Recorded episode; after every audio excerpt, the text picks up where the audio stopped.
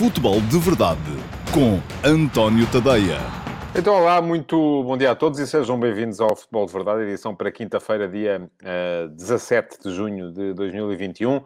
Já lá vão quase dois dias desde que jogou Portugal. Portugal só volta a jogar depois da manhã também, portanto, temos aqui hoje um bocadinho, um períodozito uh, mais para, para a reflexão e para pensarmos um bocadinho mais em questões uh, que não são assim tão, uh, tão imediatas e que não, não, não nos deixam tantos cabelos em pé. Um, estava aqui a pensar, uh, antes de começar o, o direto convosco, que um copo, quando está cheio, está cheio, quando está vazio, está vazio, mas quando está meio cheio, tanto pode estar meio cheio como meio vazio. Esta é das metáforas mais antigas que, uh, que se encontram e que me ocorreu um, a propósito uh, de ter hoje, aliás, já escrevi sobre o tema hoje de manhã, um, a propósito de ter lido uh, logo de manhãzinha a entrevista do meu uh, amigo e colega António Pires ao Laszlo Boloni, em que o antigo treinador do Sporting, um, tal como muitos outros observadores que tinham escrito e falado sobre o jogo, sobre o Hungria-Portugal, ter baseado na presença de William e Danilo a superioridade clara de Portugal eh, perante o, eh, perante o adversário no jogo contra, contra a Hungria. Portanto, daí veio o título deste futebol de verdade, eh, que para quem não viu, para quem entra só aqui em cima da, da notificação ou, ou, que nem sequer vê o lançamento, é, é que não percebem mesmo nada disto. E pronto, aí está. Esta é, é, é a expressão mais utilizada sempre que há futebol seja de clube, seja de seleção, e em que todos nós nos entretemos a desfazer nos treinadores, nos comentadores, nos outros adeptos que pensam de maneira diferente da nossa, porque a questão é que no futebol não há copos cheios nem vazios, os copos são sempre ao meio cheios ou meio vazios, e aliás, a esse propósito, um, deixei-vos uma pergunta uh, no meu Instagram de hoje. Já sabem que todos os dias no meu Instagram, António.tadeia, há sempre uma sondagem. Quem não me segue pode passar a seguir. Eh, para todos os dias poder eh, fazer valer a sua, a sua opinião. E, uh, ora, deixem-me cá ver onde é que eu tenho isto, cá está. Uh, a pergunta uh, que eu vos deixei hoje no meu Instagram é muito simples uh, e pede-vos para deixarem a opinião acerca do seguinte: o 4-2-3-1 de Portugal foi pensado a partir do momento e depois há duas opções para vocês poderem responder foi pensada a partir do momento defensivo ou foi pensada a partir do momento ofensivo? Uh, neste momento, uh, e temos à volta de 150, um, uh, de 150 respostas, já vou responder a esta pergunta do João Correia, quanto mais não seja amanhã. Provavelmente vou, vai ficar para amanhã. Amanhã vou falar um bocadinho mais do jogo contra a, contra a Alemanha. Ainda assim, Uh, uh, há bocadinho achei curioso, porque estava aqui no Instagram a ver uh, as, as, respostas à, à minha pergunta e uh, deparei com uma, uma story do, do meu amigo Carlos Manuel, antigo internacional de Portugal e autor desse mítico golo em, em Estugarda, que permitiu a Portugal ganhar pela primeira vez na Alemanha e conseguir o apuramento para o Mundial de 86. E o Carlos Manuel publicou em story o 11 inicial que o José Torres montou para esse jogo. E aquilo, enfim, era, uh, os mais novos não se lembram destes jogadores e não sabem, mas Portugal nesse jogo jogou com o Bento na baliza, jogou com três defesas centrais, o José António atrás do Frederico e do Venâncio, portanto, três centrais para marcar um livro e dois a marcar os dois pontas de lança da Alemanha. Depois, dois laterais de cada lado. À direita, o João Pinto e o Veloso. À esquerda, o Inácio e o Mário Jorge. Sobravam dois médios, enfim, o Jaime Pacheco mais posicional, mais aquele jogador para fazer circular a bola, o Carlos Manuel para sair em condução, e isso ele fez depois no lance do golo, e um avançado, que era, que era o Gomes. Um, portanto, eh, é caso para dizer quase que ao pé do, do, do, do José Torres, o Fernando Santos é um aprendiz de, de, de, de treinador defensivo. E, e está, agora dizem-me assim, ah, mas naquela altura nós não tínhamos os talentos que temos hoje. Sou tentado a concordar, apesar de estarem aqui excelentes jogadores. Fernando Gomes foi botador uh, vários anos. Uh, o, o, o, João Pinto foi um dos melhores laterais da Europa. O, uh, o Manuel Bento, um extraordinário guarda-redes. O Jaime Pacheco e o Carlos Manuel, dois médios que tiveram grande, grande implantação no futebol europeu. Um, mas, aí está. Cada equipa joga o jogo que tem pela frente e joga de acordo com as suas as características dos seus jogadores. O Paulo Neves diz grande jogo em Stuttgart, era mais novo, tal como eu sou hoje, Paulo. Se calhar, se fosse hoje, ia criticar a dizer que uh, eram vistas curtas e que não... Enfim, porque Portugal nesse jogo levou um massacre eh, eu lembro-me bem disso. Levámos, salvo erro, três bolas nos, nos postos, marcámos gol na, na, única vez que lá fomos.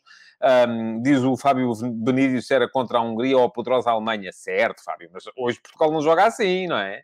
Nem pouco mais ou menos. Bom, voltando à pergunta. Uh, Perguntei-vos eu no meu Instagram se o 4-2-3-1 de Portugal foi pensado a partir do momento defensivo ou ofensivo. O Fernando Santos não respondeu. Porque se ele tivesse respondido, e ele é que o pensou, portanto, ele é que pode dar a resposta. Eu posso ter o meu palpite e vocês podem ter o vosso. Uh, neste momento, com cerca de 150 respostas, 84% de vocês considera que foi pensado a partir do momento defensivo. 16% acham que foi pensado a partir do momento ofensivo. E agora eu vou dizer o que é que eu penso. Enfim, e é para vocês depois dizerem, não percebes mesmo nada disto. Eu acho que foi pensado a partir do momento ofensivo. Estão a ver? está toda a gente a dizer, ai, mas e tal, vamos jogar dois trincos e mais não sei quê, e um atrás e coisa e tal, não sei o quê, é para defender, tudo a defender e tal, assim. Não, errado.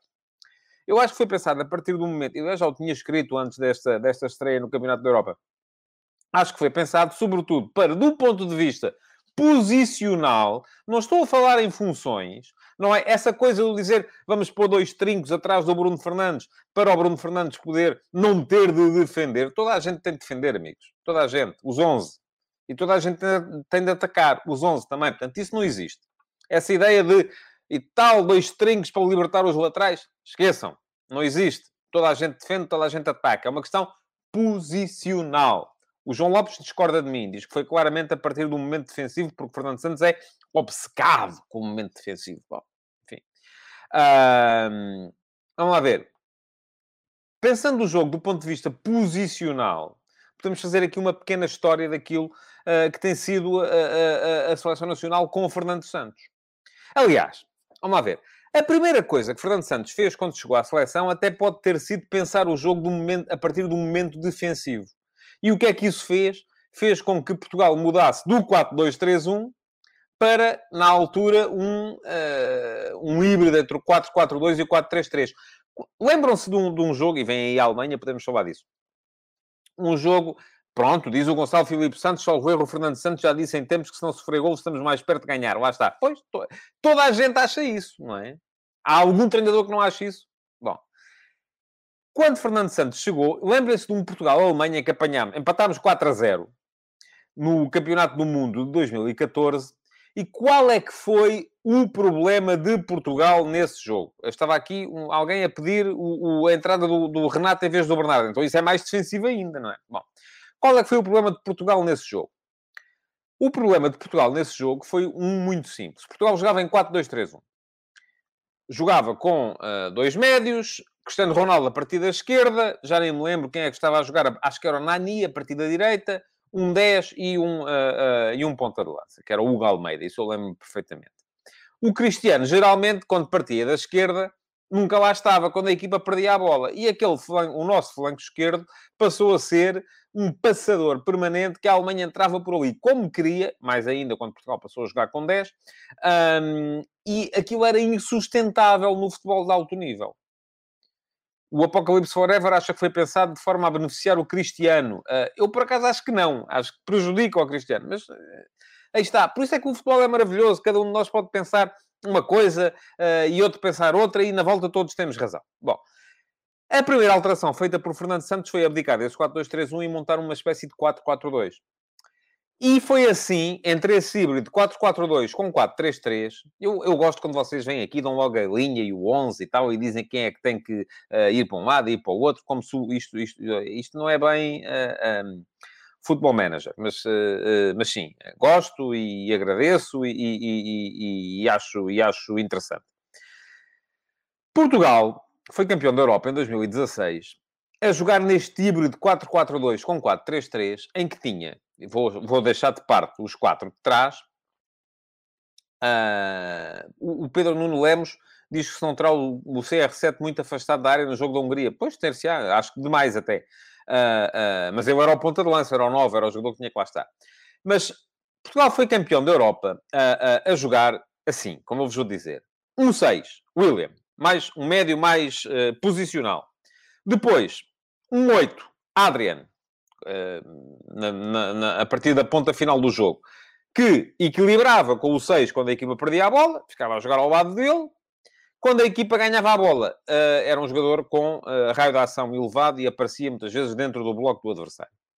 Depois, um terceiro médio, que na altura, muitas vezes era o Renato Sanches, outras vezes era o André Gomes, enfim, foi uh, variando, não é? Um terceiro... O que é que tinha que fazer este terceiro médio? Quando a equipa tinha a bola, tinha que partir de uma das alas. Quando a equipa não tinha a bola, e geralmente tinha que fechar a ala onde estava o Cristiano Ronaldo, quando a equipa não tinha a bola, tinha que fechar essa ala. Aí está. Esse terceiro médio. Uh, é a posição que hoje é ocupada, ou é o lugar no 11 que hoje é ocupado pelo Bruno Fernandes. E nós, agora vou pensar-vos assim, queremos o Bruno Fernandes encostado a, um, a, uma das alas para fechar o corredor do Cristiano Ronaldo? Não queremos, pois não. Queremos o Bruno Fernandes em, no corredor central, para poder rematar, para poder criar. Pronto. Depois, ataque.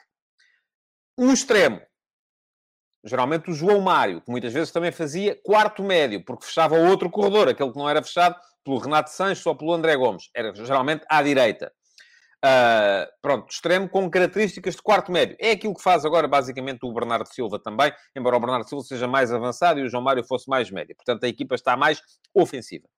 Por fim, um ponta de lança. Se vocês bem se lembram, no Campeonato da Europa 2016, quem jogava no corredor central no ataque era o Nani o Cristiano aparecia como segundo ponta de lança. Daí esta tal, este tal híbrido entre o 4-4-2, porque era, muitas vezes, William e Adriano ao meio, João Mário à direita, Renato Sanches à esquerda, um, e o, o, o, Cristiano juntar-se ao Nani no meio, com o 4-3-3, quando aparecia o Renato mais por dentro, uh, o, o, o, William e o Adriano também, e depois o João Mário à direita, o Cristiano à esquerda e o ponta de lança, que era o Nani, e com muitas trocas posicionais entre os dois.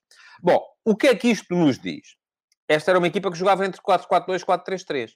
Neste momento, aquilo que, eh, esta é a minha interpretação. Gostava de poder perguntar isto ao Fernando Santos. Gostava, por acaso.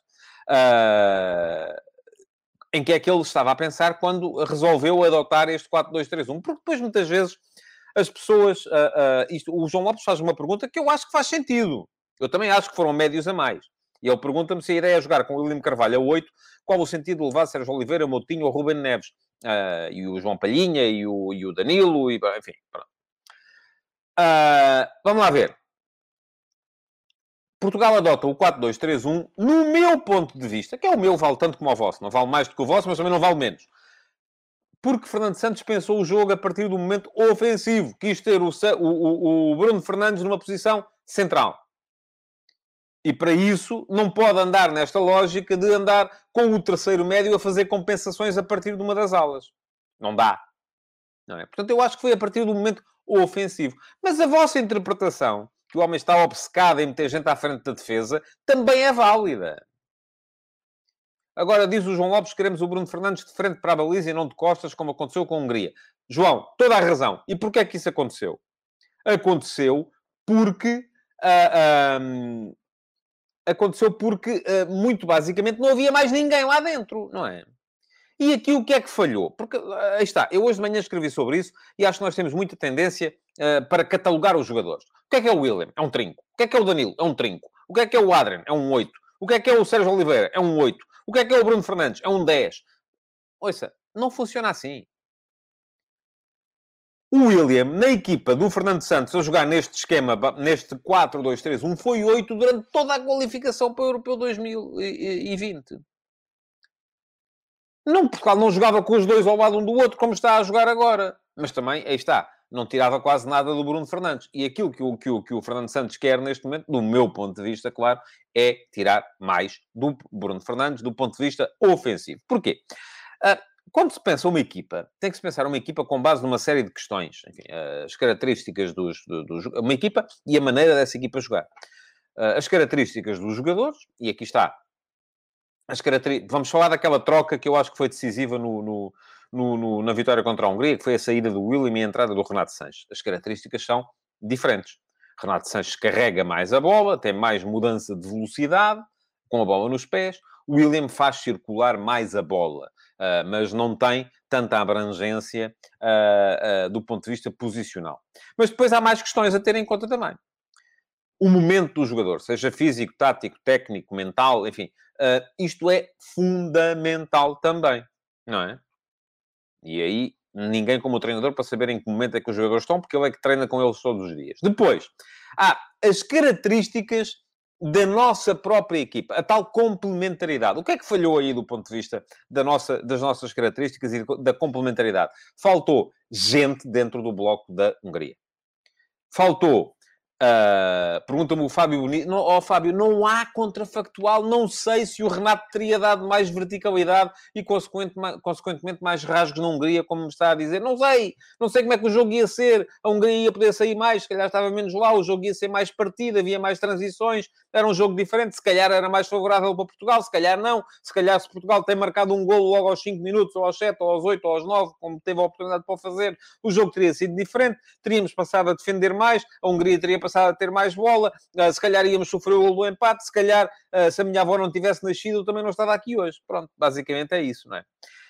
Um, as características da equipa. Falhou contra a Hungria, Portugal, nesse ponto de vista, porque teve demasiados jogadores a fazer as mesmas coisas, que foi a circular a bola por fora. O próprio Ronaldo, enfim, para funcionar perante uma equipa em bloco tão baixo, que também tem a ver com a nossa capacidade elevada para recuperar a bola muito à frente, já expliquei isso aqui ontem. Uh, era preciso que o Bruno Fernandes tivesse mais gente dentro do bloco, para, quanto mais não fosse, para servir de manobra de diversão. Ah, na, na, naquele, nós, desde miúdos, todos nós jogámos. Uh, uh, havia aquele jogo que toda a gente jogava quando era miúdo, que era o jogo do lenço. Hoje em dia os miúdos já não jogam, não é? Que era preciso apanhar o lenço e, e, chegar com o lenço ao campo da equipa adversária. E muitos de nós para chegarmos ao campo da equipa adversária, precisávamos muitas vezes que houvesse uma manobra de diversão. Ou seja, quem estava a defender tinha que ir atrás de mais alguém para eu poder ter espaço para lá chegar. Pronto, lá está o Luís Souza a catalogar. O Bruno Fernandes é um 8 e o Fernando Santos quer fazer dele um 10. O Bruno Fernandes é aquilo que a gente quiser. É um jogador que tem capacidade de criação, capacidade de definição, bom pontapé, uh, bom remate meia distância, bom último passe. Portanto, pode ser um 8 como pode ser um 10. Pode ser o que a gente quer.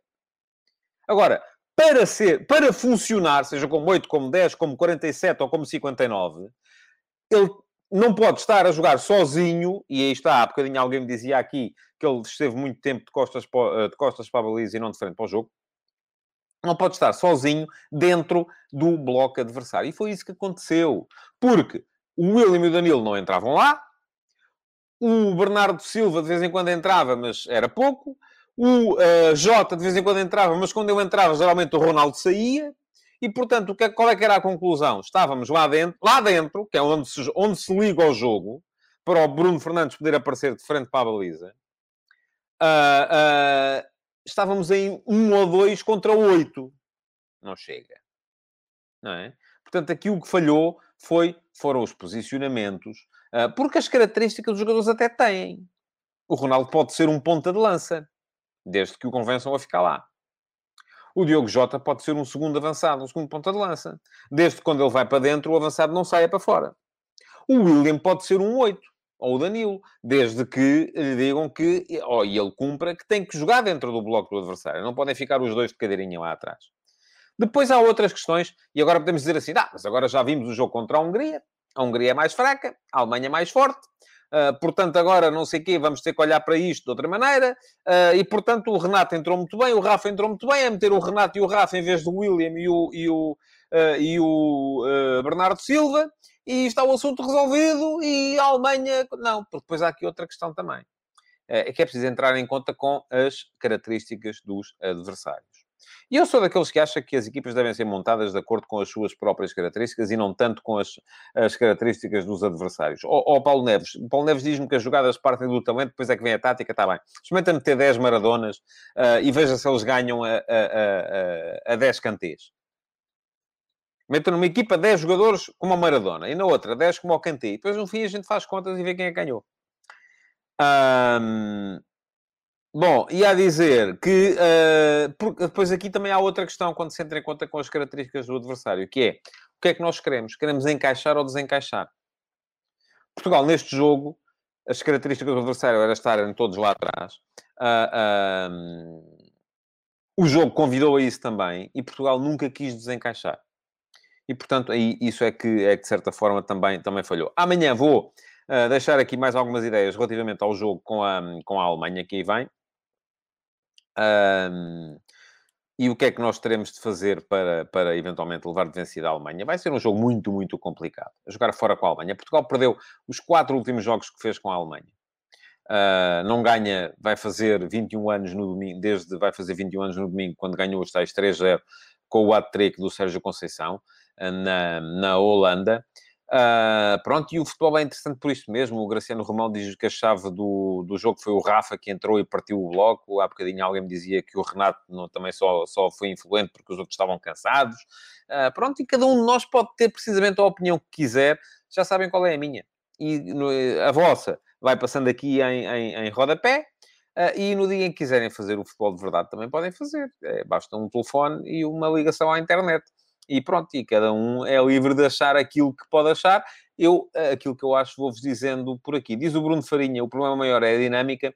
Se, por exemplo, Danilo jogasse atrás do William, permitiria abrir um pouco os centrais. Nem era os centrais, Bruno. Era abrir, era criar mais pontos de apoio dentro do bloco adversário. Pedia que voltassem atrás, porque não acabei de ler o... Pronto.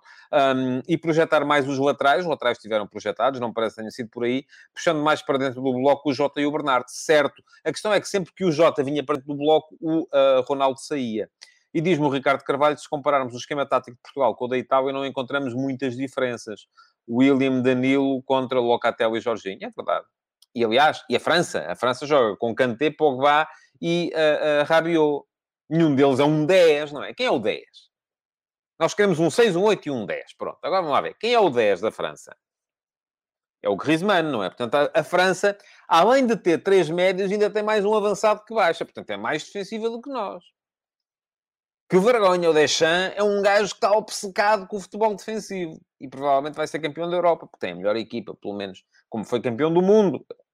É uma chatice, está tudo mal. Nós é que estamos certos sempre. O mundo está todo ao contrário, pá, é, um, é um aborrecimento. O Bruno Almeida diz que o jogo com a Alemanha poderá ajudar Portugal a jogar em transição, jogar na expectativa e deixar a Alemanha trocar a bola. A Alemanha não é muito disso, mas porque a Alemanha também é uma equipa que gosta muito de jogo nos três corredores, eh, transições rápidas. Pronto, e, não é, não é, não é uma. E, além de que há um risco acrescido nisso, não é?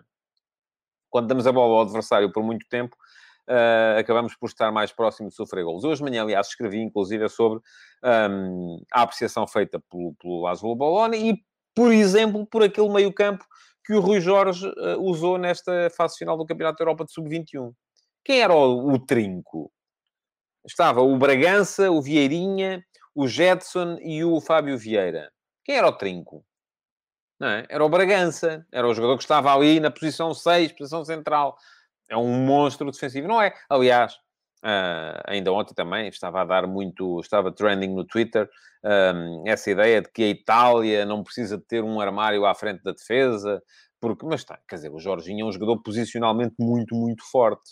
O próprio Locatelli é um jogador posicionalmente muito, muito forte. Agora, não tem 2 metros e 120 quilos, de facto. Mas não é, mas estamos a julgar os jogadores por causa das suas características físicas. Agora, é isso também? Também me parece que não. Bom, Ontem hum, tivemos uh, três jogos, como temos tido quase todos os dias. O país de Gales ganhou à Turquia, uma Turquia com o Ayana em vez do Demiral na defesa, não melhorou, antes pelo contrário, parece que pode sair deste campeonato pela, pela, uh, pela porta das traseiras. Ainda tem uma possibilidade, na última jornada, a Turquia vai defrontar a Suíça e, eventualmente, se ganhar, pode ainda fazer três pontos e pode ainda, eventualmente, conseguir ser uh, um dos melhores terceiros. Não é fácil com três pontos, mas pode acontecer. Aconteceu a Portugal em 2016, por exemplo. Um, mas neste grupo, Uh, os, as luzes da ribalta vão todas naturalmente para a Itália. Que grande equipa que ali está já são 10 eh, vitórias seguidas, sempre por mais de um golo, 10 jogos consecutivos sem sofrer golos também. uma equipa que é muito forte a defender, é muito forte a atacar. tem no, uh, no uh, imóvel um ponta de lança que geralmente faz um golito por jogo, e isso é bom. Um, depois tem gente a complementar aquilo que são as características deste, do próprio imóvel. Tem banco, o Chiesa está a sair do banco e é um jogador uh, muito, muito forte também. Uh, e, portanto, acho que sim, uh, concordo com o que diz o Mário Oliveira, que diz que a Itália é uma das mais fortes candidatas a seguir à França, embora, vamos lá ver, há de haver uma altura em que a Itália deixa de jogar em Roma. E isso também pode vir a ser uh, uh, importante, sobretudo quando começar a jogar contra equipas mais fortes do que aquelas que têm defrontado até, uh, até aqui. Um, ontem a Suíça, a Itália chamou-lhe um figo, uh, 3 a 0 sem, sem problemas. Gales ganhou à Turquia, um, vimos outra vez um bom Gareth Bale. Um, dá que pensar quais são as razões que levam a que Gareth Bale renasça quando chega à seleção de Gales. Eu daqui a bocadinho vou uh, falar um bocadinho sobre isso no meu, no meu diário do europeu, portanto já não vou gastar aqui muito tempo com o tema. Quem quiser depois pode ler no meu, no meu Facebook. Um, antes de, destes dois jogos, houve um Finlândia-Rússia em que a Rússia se serviu do talento do, do Miranchuk para ganhar e este grupo está todo ele muito, muito embrulhado. Ainda vamos ter hoje um Dinamarca-Bélgica, correndo tudo normalmente, a Bélgica ganha, Aliás, a Dinamarca, nos últimos tempos, perdeu três jogos antes deste com a Finlândia, que teve uh, características muito especiais. Os outros tinham sido ambos contra a Bélgica na Liga das Nações.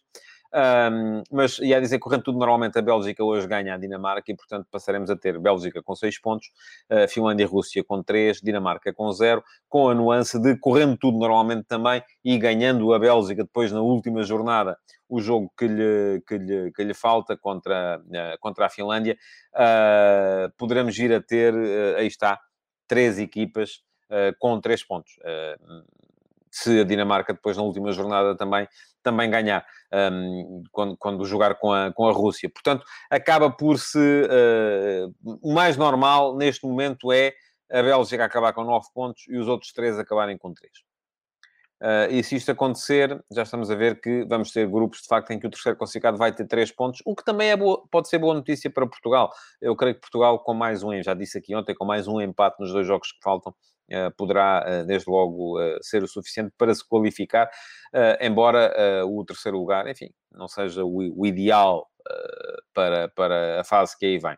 Hoje vamos ter ainda, além desse Dinamarca-Bélgica, um Holanda-Áustria, um Ucrânia-Macedónia, e neste grupo, enfim, as coisas um bocadito mais, mais baralhadas, embora me pareça que a Holanda é mais forte. A Holanda não tem que uma vitória a dizer Países Baixos. Os Países Baixos são mais fortes do que, do que a Áustria. A Ucrânia, em princípio, também é capaz de ganhar, porque deu, deixou boas uh, impressões no primeiro jogo, ganhar a Macedónia e vamos ter, com certeza, depois a Áustria e um, a Ucrânia a lutar pela qualificação na última, na última jornada, sabendo também ambos que, se calhar, empatando, uh, poderão passar. O Pedro Madureira chama-me a atenção para o facto de três pontos este ano podem não dar para a repescagem, pois podem, aliás. É, é... E, e, Portugal vai ter uma vantagem, é que o nosso grupo é o último e, portanto, vamos chegar lá a saber eh, mais ou menos aquilo que, de que vamos precisar, mas uh, eu creio que quatro pontos serão, serão suficientes, mas também podem não ser. Atenção, hein? isto depende muito da maneira como os grupos forem, forem correndo. Já se sabe que havendo grupos com equipas a fazer nove pontos, isso significa logo à partida que uh, haverá terceiros classificados com três. E, isso uh, uh, pode vir a ser importante em termos de qualificação. Bom, Queria falar-vos aqui um bocadinho, porque não tenho falado muito disso, de mercado, uh, e tomei uma, uma decisão que é, não vou aqui andar a falar muito de, de especulações, se o Sporting vai buscar o Vasse ou o Gaio, já disse aqui o que achava, que achava que não faz muito sentido gastar muito dinheiro num jogador que à partida é para ser uh, suplente ou alternativo ao Pedro Porro.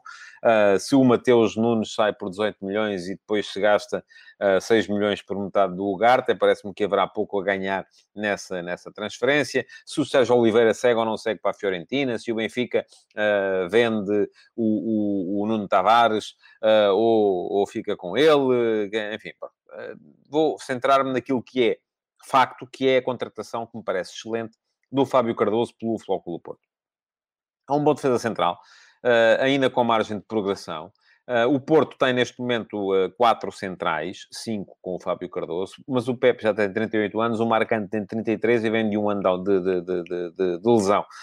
Depois ainda há o Diogo Leite e há o Mbemba, sendo que o Fábio Cardoso vem para somar a este, a este grupo. 2 milhões, ponto 2 parece-me ser uma, uma, boa, uma boa uma verba interessante, não é, não é muito caro para o valor do jogador que é, e portanto parece-me que é uma excelente movimentação do Futebol Clube Porto no mercado, mais a mais uh, com um jogador que esteve ligado uh, ao, ao, ao, ao, Benfica durante, durante, durante algum tempo. E um jogador do qual os responsáveis do Porto já disseram uma vez cobras e lagartos depois de um jogo entre o Porto e o, e o Santa Clara. Mas é, parece-me um bom, uh, um, bom, um bom jogador. O, o, João Lopes pergunta para quê, tendo o Diogo Leite ainda tendo deixado de sair o Queiroz, precisamente porque já saiu o Queiroz, não é? Uh, e atenção, o Diogo Queiroz não foi sequer titular fixo no Famalicão, portanto, eh, se calhar não é, não é bem aquilo que, que muitos de nós pensamos que ele pode, pode vir a ser. O Alexandre Esteves pergunta se o Porto tem melhor na formação.